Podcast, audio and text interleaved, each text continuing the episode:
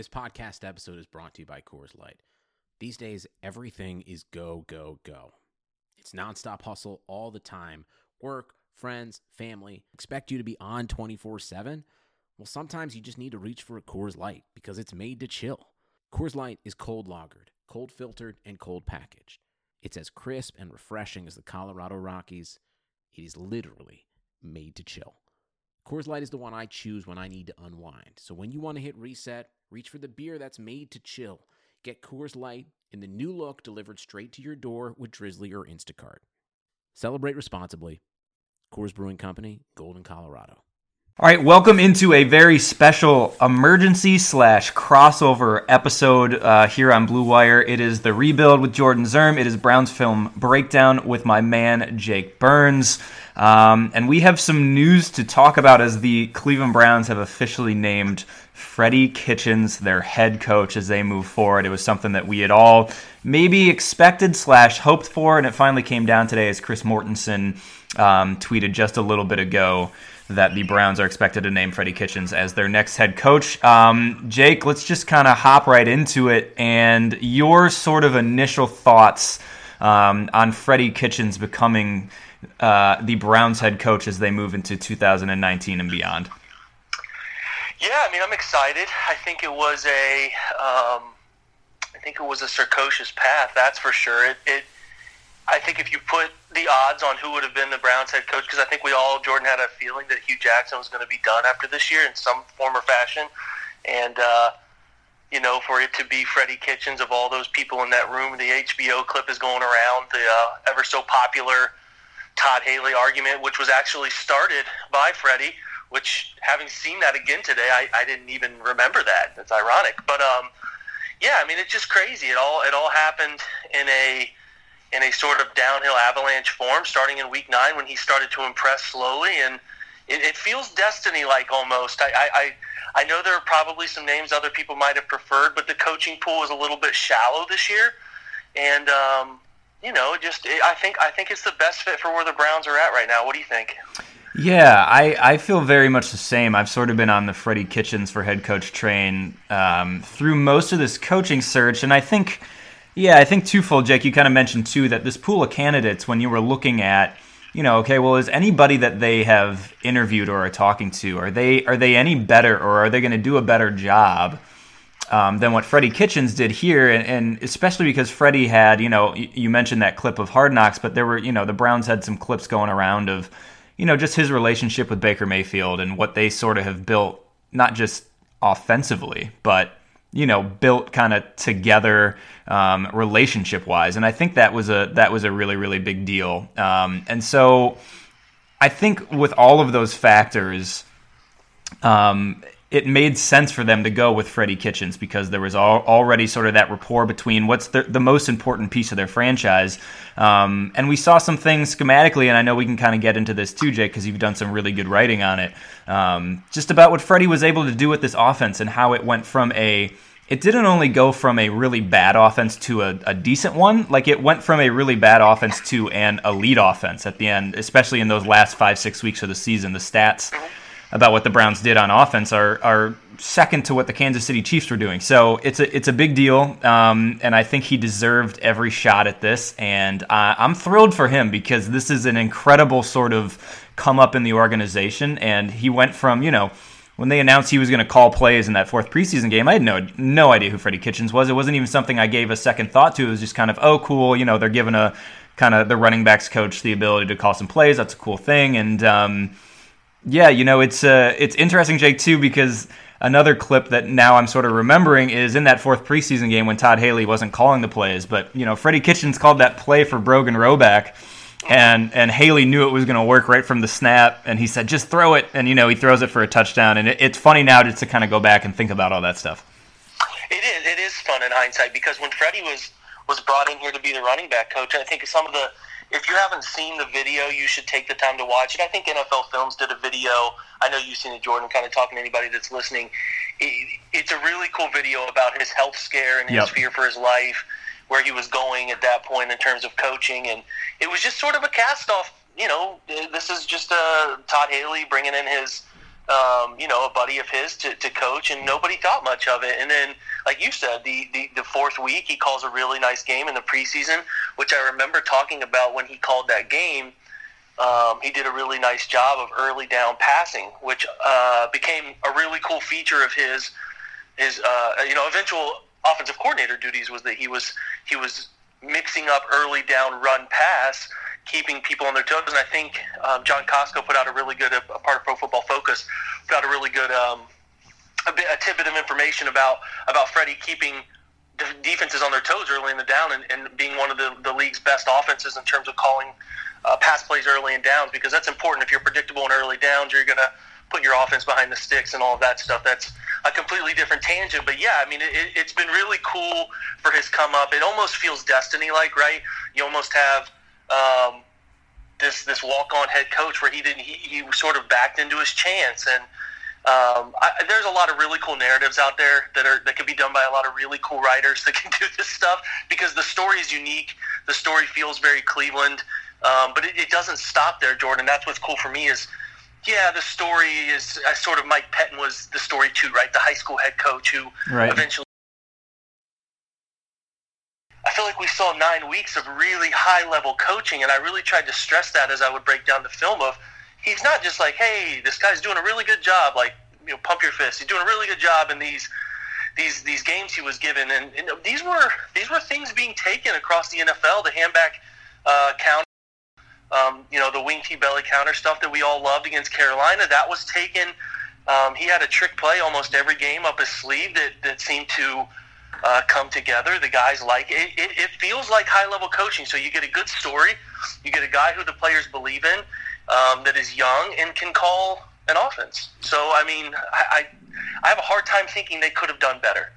Yeah, I definitely agree with you. And you know, there was a tweet that I wanted to bring up that I saw a little bit ago from Mike Tanier, who said that you know, and Mike Tanier, I believe, yeah, writes for Bleacher Report, and I you know, he tweeted, I know Kitchens impressed us with lots of cool play concepts and wrinkles in his half season. Let's hope he has a lot more to offer than cool concepts and wrinkles. And I think that's such a like simplistic and surface way to look at what Freddie Kitchens did. Like, yes, but you need that, right? Like, you, you need those wrinkles. You you absolutely need those wrinkles, and it also wasn't like you know.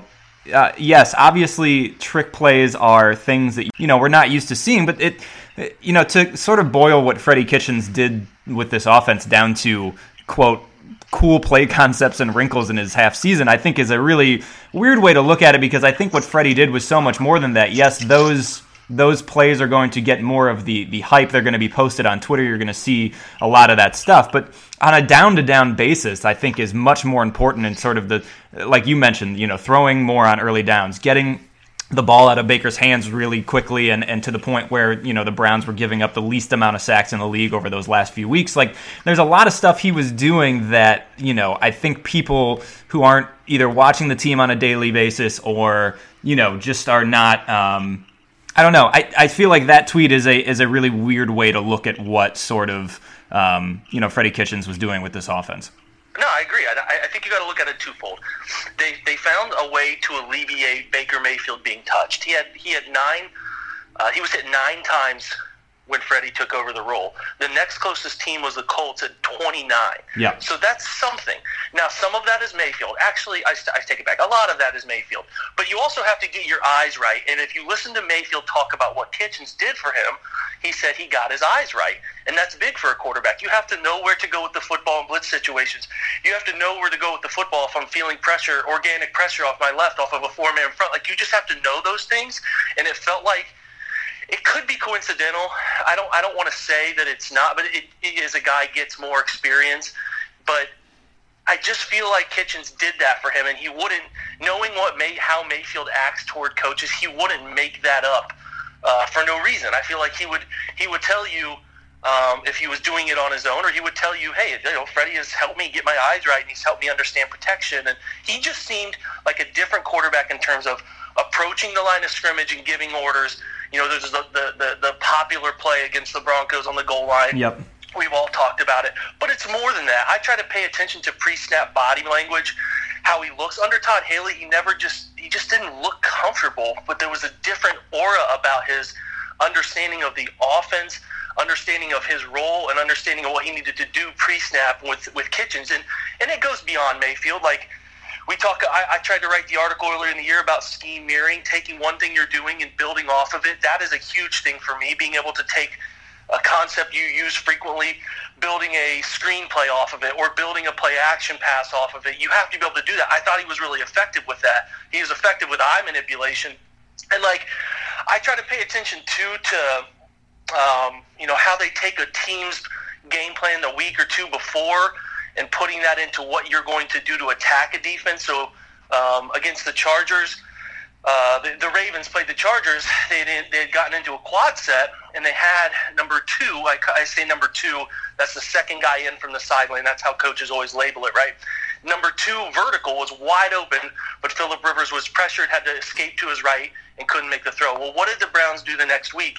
They went back to it. The first touchdown to Perriman was on what I call a Mills concept, is sort of universally known. Put Tony Jefferson in a bind the exact same way they did in Week Five against Baltimore at home when they threw Rashard Higgins a touchdown. They throw Perriman a touchdown. Then they go to the same quads. They jet motion Duke Johnson. Go to the same quad set when Baker does that little infamous toss, but they go to the same quad set. And what does it do? Puts pressure on that safety. He bites the exact same way he did the week before. Jarvis Landry's wide open for a touchdown. So those things, like the wrinkles are great. The trick plays are great. Those are cool. We love them. I like seeing them. That's what everybody talks about. But there's more. There's the scheme mirroring stuff, which is great. There's the helping your young quarterback, taking his game to arguably an MVP level from week nine on, right? And then also being able to game plan – and put together solid game plans that work week to week. So I just there's no evidence that he can't do it. There's just I know we want to pump the brakes, and I know some of the defenses weren't elite, whatever, but there's just no evidence he can't do it. And the way the players respond to him and everything, um, you know, I'm I'm a, I'm a happy a happy writer, happy fan, all the above. Yeah, for sure. And like to me, it's no different than that stuff. You know, I remember watching. Um, the Kansas City Chiefs early in the season, and when they were doing a lot of, especially near the goal line, they were doing a lot of, you know, kind of fake jet sweep action where like Kareem Hunt would come across a formation, and then Spencer Ware would come across a formation, or even they'd bring Travis Kelce one way, and on various possessions they would fake it to one guy, they or they would hand off the jet sweep, then the next time down, you know, they'd they'd fake the jet sweep and they'd throw a shovel pass. Like this is Andy Reid is doing the exact same type of stuff, and you talk about sort of building different things off of a similar concept, like it's really no different than what some of the most innovative offenses are doing in the NFL right now. So to me, like calling that cool concepts, I think that does a bit of a disservice. It's just sort of, you know, smart football and doing things that confuse defenses. And I think, you know, Freddie Kitchens has certainly been able to um, like you just mentioned, do a lot of that stuff. Um, you know, Jake, I'm, I'm curious where you are now because I think the next step for the Browns obviously is going to be finding someone on the defensive side of the ball because uh, Gregg Williams has officially been sort of relieved of his duties from the Browns. And um, I'm kind of curious where you are, if you have a name in mind that you still would love to see the Browns kind of go out and get, or just sort of a, the type of guy that you would uh, think would be great to kind of allow Freddie to really still kind of ease into this role and sort of still focus on play calling and the offensive side of the ball? Yeah, great question. I think I'd be remiss if I didn't thank Gregg Williams. I tried to on Twitter. Yep. Um, just, just you know, when the Browns needed a leader of men, when they needed somebody to steady a ship that could have just absolutely fallen apart at a very critical time for a young franchise. Uh, I should say a franchise full of young players. Just a heck of a job. I, I didn't think he had a future here, but that doesn't mean we can't thank him. I thought um, just just fantastic work all the way around. But um, you know, you do you move on, and, and they got to find somebody else here. And, and names that uh, come to mind, if, if if Kris Richard, who is the um, passing game defensive coordinator. So they split. So some teams will split up the coordinator duties. It's more prevalent on offense, but it's becoming a bigger thing on defense. So he shares that role uh, in Dallas. He coaches their DBs. He was the defensive coordinator in Seattle uh, for three years. He's done. He's a good young coach. He is getting a lot of head coaching interviews, I would be pretty surprised if he doesn't land in say Miami. But if he doesn't, he gets out of there. Um, he can interview for defensive coordinator positions because technically he's not their full time defensive coordinator. Um, so that's a name I would really like. He's a four-three guy, and that's kind of where the Browns personnel fits right now. So he's of interest to me. Um, but again, I, my guess is he's probably back in Dallas on a big pay raise and increased title, all that stuff. But that should be a guy they talk to. Chuck Pagano, obviously the old coach, head, uh, Colts head coach, is connected to Arians, which is connected to Freddie and all this stuff. And you do, you like, you know, the McVay method, right? You want you want somebody who's been a head coach. You want somebody who's um, you know, done the job before, can sort of guide Freddie through some situations that might arise. He makes some sense now. He is a three-four guy. I know people freak out about that stuff. Um, I think you can really morph a lot. The Browns played a lot of shade stuff. They played a lot of 50 stuff, and they did some packages where they had Myles Garrett standing in a two-point stance. So I wouldn't freak out about it all too much if they brought in Pagano. I'm sure he's going to be a various front guy. But that's that's really all I'm at. Maybe they bring Vance Joseph, the um, you know Broncos. There's going to be options. I think people are going to want this want to run this defense. You have a lot of really good young talent. I'd imagine they spend pick 17 on defense in some capacity, and then they have a, an abundance of free agency dollars. It's a good place for a former coach, um, you know, to, to look at re uh, sort of resurrecting his career and, and getting another chance. So I do think there's a lot of opportunity on the table. I'm not sure what's going on with Blake. Have you heard anything on that front? Yeah, I have not. I mean, I, I will be curious whether you know Blake wants to stay with his, you know, with his dad gone. I mean, I'm sure, you know, a, a coordinator position would be a draw for him. But yeah, I, I, have not heard anything yet about, you know, the status of Blake. I did see, and I'm forgetting who tweeted it now, but it looked like they were saying that most of the defensive staff is going to be gone. Um, and I would imagine that would sort of include uh, a Blake as well. But nothing official on that yet. But uh, I, I, would imagine that uh, that he's not going to be back. Yeah, I would be surprised too. Eventually, he probably will have to branch away from his dad, but uh, yeah, but yeah, but yeah, I, I would I would be surprised he's back too. I, I would take the defense in a completely different direction if it were me. Um, I think that they need somebody in that they respect that they can get a, a voice change in there. I think the I mean Gregg Williams was a good guy. I think he changed who he was in year two, but I also think he. Uh, he missed a lot of in-game adjustments, and there were just there were blatant holes in that defense. As good as the offense was the last half of the year, the defense struggled. I think they were 28th in graded performance. So, um, yeah, it, it's going to be a welcome change there. I think that they can get somebody they want. I don't think they have to be uh, too pressing in terms of going after somebody and getting them right away. I, the staff around Freddie in general is going to be very fascinating. Uh, that's one of the things that, I, that probably the only thing I had a concern with was what uh, Freddie's ability would be to to get a staff around him that can work. Because I keep going back to McVay because that's who everybody wants to talk about. But if you're going with somebody who has head coaching experience, I think it is vital to have those people around him that have done it. And, it, and if they haven't done it, they've at least been guys in the league for a long time that have a pattern of success because you need guys that you can lean on for advice in situations. And I'm not talking game situations, I'm talking situational things around Berea. So that, that, that whole staff thing is fascinating. And I'm not sure, I would hope that Freddie retains calling plays. I know that that is a lot on his plate, but I, I don't know. When you think about it as a head coach, if you get, it'll be very important to, let me say this, you get somebody on defense you trust to have full autonomy and you don't have to worry about it, that's imperative. Because then you can focus on your two jobs, which is going to be time management right? Yep. Paying attention to challenges, paying attention to what do we do in certain time uh, on the clock situations. And you have somebody in your ear that's always helping with that. You probably have somebody on staff. But nonetheless, it is imperative to your job function. And then, uh, you know, it, it's it's calling plays. It's not overwhelming on game days. Now, the preparation can be hard. That's why I think it's important to bring in an offensive coordinator. And people get confused. Bringing in an offensive coordinator does not mean that person is calling plays. Like Eric Bieniemy is not calling plays in Kansas City, but he's the offensive coordinator. Andy Reid's calling plays, and there's many examples of that. Sean Payton and Pete Carmichael in um, New Orleans. Pete has had play calling before, but it's you know it's most of the time it's Sean Payton, and it's currently Sean Payton. Like you need somebody there who's helping you scheme, who's helping you talk about, hey, second and eight, they love to run quarters here. That's when you can, you know, just those tendency things there's somebody up in the box is telling you. Yeah, I mean, like so, it's it's like having yeah. a uh, you know it's like a, a, pro golfer with a caddy telling him you know how many you know how many yards it is to the pin, what club he thinks you should use. I, I think yeah, you see Eric Bieniemy on the hip of Andy Reid at all times, um, kind of helping him with that. So yeah, I'm right there with you in terms of uh, uh, Freddie and and having somebody uh, alongside him. Yeah, it'll it'll be imperative. I think I think a lot of I, here's where I'm at with it too. I, we we sometimes freak out one way or the other about head coaching hires. I have I have a really good feeling about about uh, Freddie Kitchens. I had a really good feeling about Hue Jackson, to, to be honest with you. I'm not afraid to admit it when they hired him. Sure. It, it comes down to do you have a quarterback in place? Because if you look at, for example, Chuck Pagano's tenure in um, Indianapolis, really good first two years. I think it was 14 and 2 his first year. Jim Caldwell, I'm sorry. Jim Caldwell's, and it, it, it carried into Chuck Pagano with Andrew Luck. Last year of uh, Jim Caldwell's career there in Indianapolis, they go 2 and 14 because Peyton's neck injury.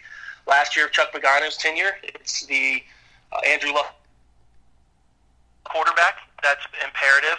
And then you know you got to you got to have a staff around you that is that is good at their job, and they're going to stay with you because you know Belichick is is is a hands-off guy. We all talk about Bill Belichick and, and, and you know his coaching tree's failure when they leave. But the thing that's made Bill Belichick that guy over time, and, and the same for Sean Payton, is how well they get their coaches to perform with New England when they're there or with New Orleans. And that's what Freddie's going to have to do is get a staff around him that he trusts and that can perform at a high level. Um, because you know that that's that's what it that's what it boils down to. You know, the guys who stick around, Doug Pederson types. Doug Pederson's had unbelievable staffs in his in his short tenure there.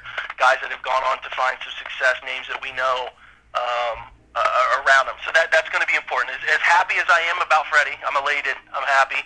Uh, I need to see what the finished product like. I think that'll be really important. Yeah, it definitely will. And, um, you know, I actually yesterday, so I've gotten to know um, Jordan Palmer, who is Carson Palmer's brother, um, and works with a lot of the. Uh, sort of draft eligible quarterbacks going into each draft. I know this year he's working with uh, with Drew Lock from from Mizzou and a couple other guys, and um, so some past work of mine we've sort of crossed paths and maintained a relationship. And I texted him yesterday. This is before obviously we knew Freddie Kitchens um, was going to be named head coach, but Carson was in Arizona when when Freddie was there with Bruce, and so I just was curious what you know if Jordan knew him at all and if Carson knew him at all. And um, Jordan sort of just texted back that that Carson absolutely loved Freddie during his time in Arizona and had nothing but good things to say about him. So I think Freddie has sort of left a and, and in that video uh, you mentioned Jake that kind of. Um, goes over Freddie's sort of health scare while he was in Arizona, you know, a lot of the quotes from guys. Now, you know, this is obviously guys that are in the Cardinals organization at the time and weren't going to come out and be like Freddie's the worst, but I mean, you could really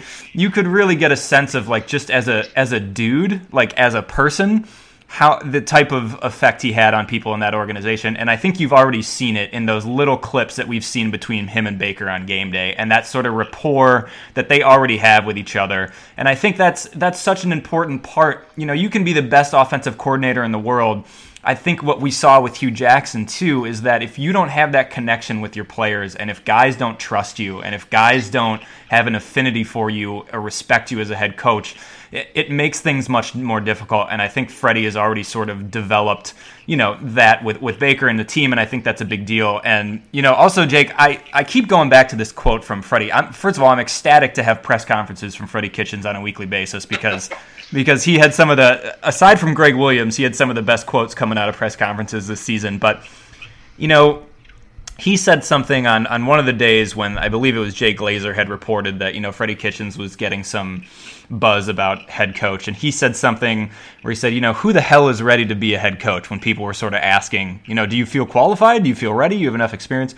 And I will say that what has excited me about this this coaching hiring spree, we saw Cliff Kingsbury yesterday with Arizona and no idea what that's going to turn into. But I, I do think that the NFL is finally a little bit starting to not care so much about experience or retread head coaches and all of this, and just finding guys that are exciting and finding guys that, especially offensively, um, are bringing new concepts to the table and exciting stuff, and they're and they're making a leap of faith. And I think what you know Arizona did was a leap of faith. I think what the Browns are doing to an extent is a leap of faith. Um, but I think it's a encouraging, exciting trend. Even though Bruce Arians got another job, even though maybe Mike McCarthy is going to end up the head coach of the Jets, you're just seeing so many more of these unproven guys coming into head coaching positions, but because they deserve it, it doesn't matter that they haven't had prior experience. They're doing innovative, progressive stuff, and I think that's exactly the type of guy Freddie Kitchens is. Yeah, I would agree with you 100%. I think it needs to be that way. I think that too long the, the, the NFL has, has looked left when they need to look right. And um, yeah, I mean, who knows what happens with Cliff in, in Arizona? Maybe he's a, maybe he was a terrible recruiter. Maybe he couldn't get it done on, on one of the biggest stages that college coaches have to get it done in, in terms of recruiting, but he can really coach up talent that's there. You never know, and and that's that's why I'm fascinated with the Cardinals hire. The Browns were progressive, way more progressive than we thought because. I mean, Bruce Arians did some serious, probably the most public jockeying for a job I've ever seen. absolutely, absolutely. Yep. Right? So they ignored his interview. They didn't give McCarthy an interview, and they didn't give McDaniels an interview, all of which are retread hires, although Josh is still young and is sort of seen as uh, outside of that mold. He has had a job before. So, yeah, I think the Browns appear to have been, um, you know, steadfast in their approach of staying away from names and, and retreads and the old NFL uh, style there. And I, I applaud them for it because I think it could it could lead to some really good. And I just keep thinking, like, man, if not, it, why not? Like with Freddie, why, why not? I couldn't come up with reasons why not that, that he wouldn't make sense. If there was something about him, was he smug? Like there's none of those things. And I think his, and you talk about that relationship with Mayfield, that sort of Southern drawl, country boy thing. I think Mayfield loves it. I think he'll keep him grounded. And I can't. This is just me personally. Um, I think that it is really valuable that Freddie played quarterback at a really high level. For I sure. Mean, he, he didn't thrive at Alabama, but he had a, he had a solid career starting important football games. He's seen big moments through a quarterback's perspective, and that's that's where I think he helps Mayfield with the eyes and with the understanding and all that stuff. So I think it is it is important, and there is a respect. Like, you know, this guy, this coach who's coaching me, played quarterback at Alabama. He he's been there. He knows what he's talking about. So some of those things, especially with Mayfield, who's a you know a young guy who's you know full of full of energy and full of uh, I, I, it's a little bit of self arrogance.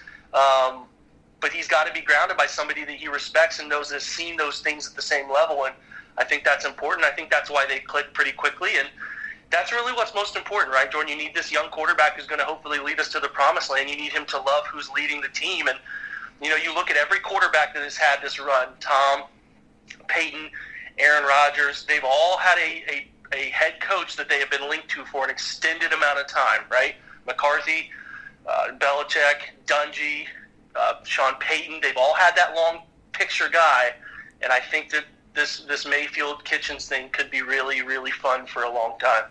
Yeah, I I definitely agree, and um, yeah, it's um it's going to be really fun to see how Freddie sort of knowing that you know there's some film on his offense now, and uh, but he'll have a sort of a full off season and, and training camp and all that to sort of you know make the offense truly his and, and do what he wants to do. And I'm really excited to see that sort of counter from Freddie once he sort of starts to understand what defenses are, are trying going to try to do to, to both him and Baker in 2019 and and you're right like Baker is this franchise's most valuable asset and it would be foolish not to um, you know I, I, I know John Dorsey a lot in his press conferences when people asked him, oh, "Are you going to you know talk to Baker about this head coaching hire? How important is that to you?" And he sort of brushed it off. But I I would imagine that there was there were conversations back and forth with Baker just about you know his comfortability level with Freddie and if if he was somebody he wanted to move forward with because yeah, I mean Baker is that guy, the guy that is going to hopefully take this franchises uh, this franchise to places it hasn't seen in, in multiple decades. And if if that's